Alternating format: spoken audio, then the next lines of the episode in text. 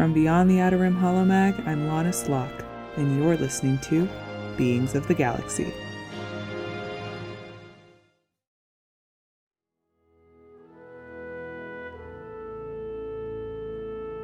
I've never met a Jedi. Not a difficult statement to make these days. A patron of my parents claimed to have seen Luke Skywalker blow up the Death Star, but we all saw it. The footage from that day is easily found on the Holonet with a simple search. In fact, the Holonet has many images of Jedi, references to the Clone Wars and the Great Hyperspace Disaster. We had all seen these images of the Jedi and fantasized about the days they filled the galaxy, but actually met one? They don't exist anymore. At least, not until someone restarts the Order, rumors I'm not privy to nor inclined to dig into. I did, however, often wonder about those affected by the Jedi Order, the normal people in the background with stories of their own, lost in the shadows as the light shone only on the Jedi. Those who worked in the temple, who were saved by Jedi as battles ravaged across their homeworlds. But never did it cross my mind that these Jedi had parents, that they had lives before they started down the Jedi path. And then I found Lylla Breeane's holojournal in her abandoned home on Dala. A little over 60 years before the Battle of Yavin, Lylla, young and recently widowed, gave birth to her only child, a beautiful baby girl, Zare. Lylla imagined a great future with Zare, how she would fill the emptiness in Lilla's life after the passing of her husband, Dezir. She would raise Zare to be wise and kind, a hard worker as her father had been. Zare would one day marry a good man, have children of her own, and raise them as her mother had raised her. The hopes and dreams Lylla had for her daughter outnumbered the stars in the Dala system. But all that changed when Zare raised a finger, using her mind to call a doll into her hands. Using the Force. The Jedi came knocking soon after, and Lylla, honored her child had been called into the highest service the galaxy could offer, gave her child to the Order. Zare would achieve the greatness Lylla desired for her, but the hole in Lilla's heart would return. Lylla decided the only way she could live with her decision was to try and forget about Zare, and every day for the next 42 years, she tried to do just that. But all that changed when Chancellor Palpatine declared the Jedi enemies of the Republic. When he declared Zare an enemy of the Republic. And the Jedi Rebellion has been foiled. An enemy Jedi will be hunted down and defeated.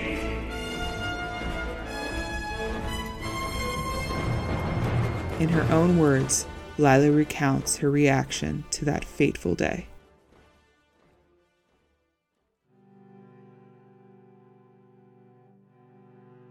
Before he died, Dezir gave me this holojournal to keep track of all the moments in Zir's life as she grew up. I only used it once, a random day when I was feeling particularly sad after she left with the Jedi. But after that, I hid it away. No need to use it, no Zir, and no stories to tell about her. I guess I could have kept my eye on the Holonet, searched for her name in any records of Jedi appearances throughout the galaxy. Might have made me proud to hear about her heroics, but I couldn't bring myself to search for her. It was easier to distance myself from my pain, forget about Zir, so I put this holojournal away. Then the Jedi tried to overthrow the Republic. When the Chancellor said the words, the only emotion I registered was vague shock.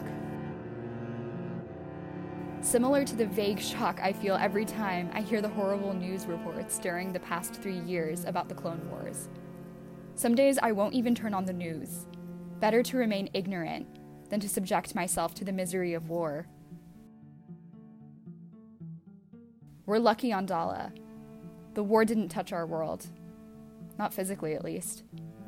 The Republic promised they'd protect us, and for years they kept that promise. No battle droid in sight. But they couldn't protect us from the fear. That crippling anxiety that filled our minds. Wondering if this would be the day when a cruiser would appear suddenly over our heads. But then the Republic would surely send the clones to protect us. And a Jedi with them, leading the troopers to save us. We heard the stories of the Jedi generals, how they liberated worlds from separatist control. Sure, we didn't know much about the Jedi, but we did know they were supposed to be our heroes. But now, the Jedi turning on the very people they served, it seemed incredulous, wild, impossible. I've never known a Jedi, so I can't speak to who they were as people, if they could even be responsible for the crimes Palpatine accused them of. Her face just popped into my head, pulled from the depths of my memory, a place I had banished her to the moment she left my home. She's as clear in my mind as the trees outside my door. Her round face, large, inquisitive eyes, toothy grin as she giggled when she used the Force. My daughter, enemy of the Republic, this child in my mind, an enemy of mine now. Could it be? Could my daughter have grown into this horrible thing the Chancellor described? I remember all I wished for her when I gave her to the Jedi. All my hopes and dreams. How with the Order she would do far more than I ever could. How her life would be more full than the life I could ever provide. Was she this monster the Chancellor claimed her to be? Lylla was full of questions about her daughter, and there was one way she could get answers, but she was afraid. Fearful of what she might find on the Holonet, but the desire in her to know the truth was so strong. Chancellor Palpatine's announcement had brought Zare back to life in her mind, and she couldn't bury her again. Lylla needed to know the truth, no matter the pain it would bring.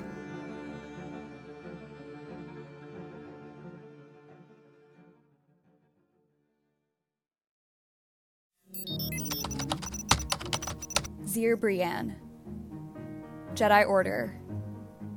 Says here, Jedi Master Zir Brienne and her Padawan, Unter. Padawan? I don't know what a Padawan is. Led the 513th Battalion, the clones I'm assuming, to a narrow Republic victory at the Battle of Two Fawns. Oh, that woman in this picture. That's her, isn't it? She's about 40 now, if I'm remembering. She looks young. She looks like him. Like Duzzer. That same look in his eyes when he was determined about something.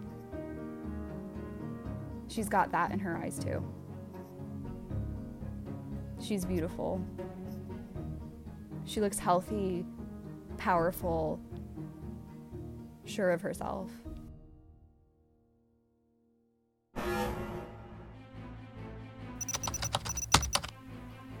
All Jedi are to be executed for treason against the Republic.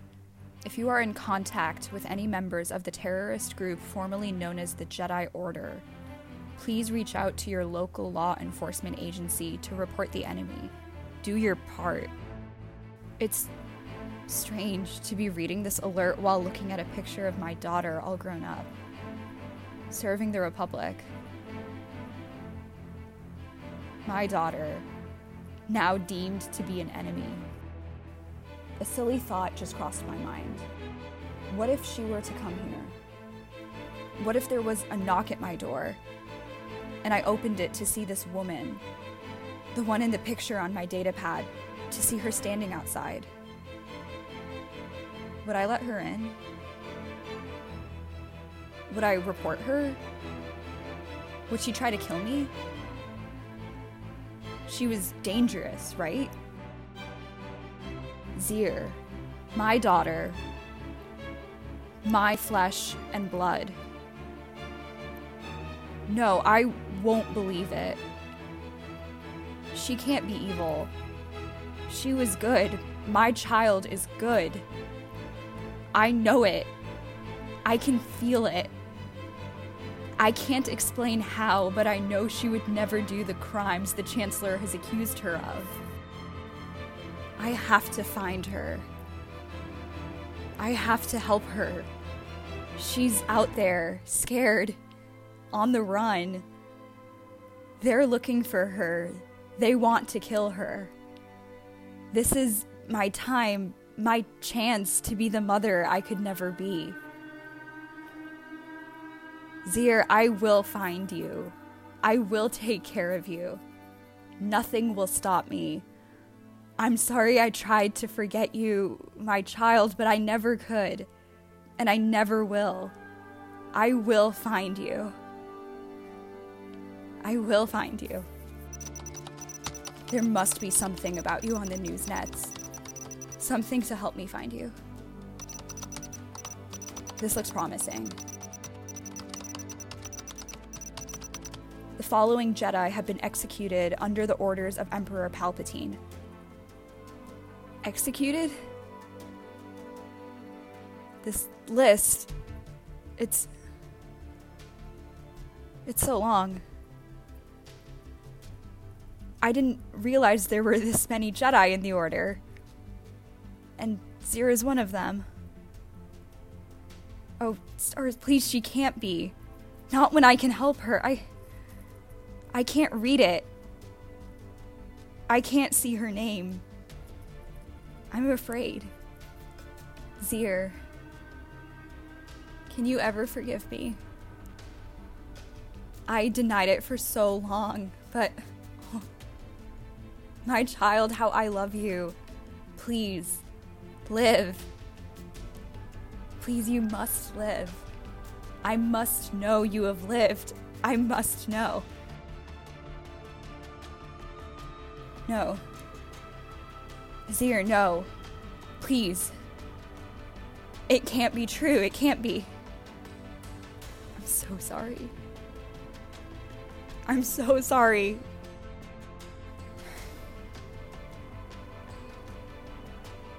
End entry.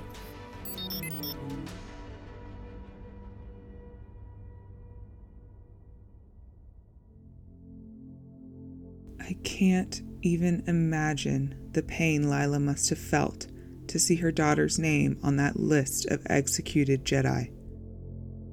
It's been over 50 years since that list was published, since Palpatine deemed the Jedi enemies of the Republic, since the Empire began.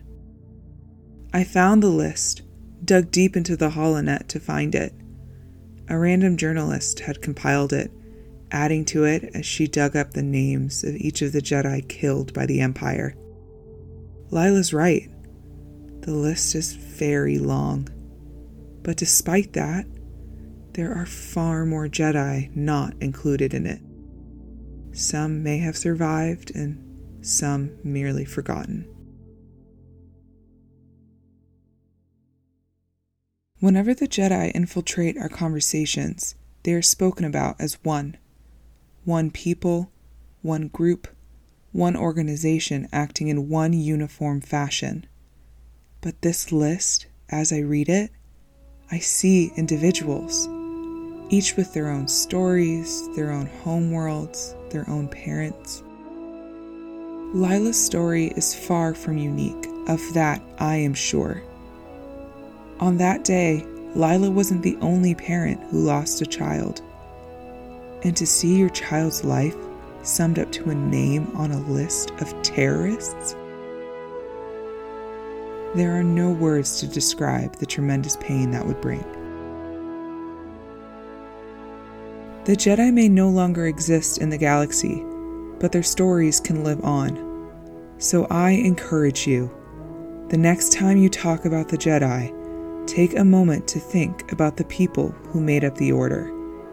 When we pause to recognize that there are other lives lived apart from our own, we gain a greater understanding of the world around us. We are not alone in our galaxy, and we are more connected than we think. Thanks for joining me, La'Nis Locke, for another episode of Beings of the Galaxy, a Beyond the Outer Rim Holomag production, bringing you the stories of the everyday people who make up our galaxy far, far away. We'll see you next time.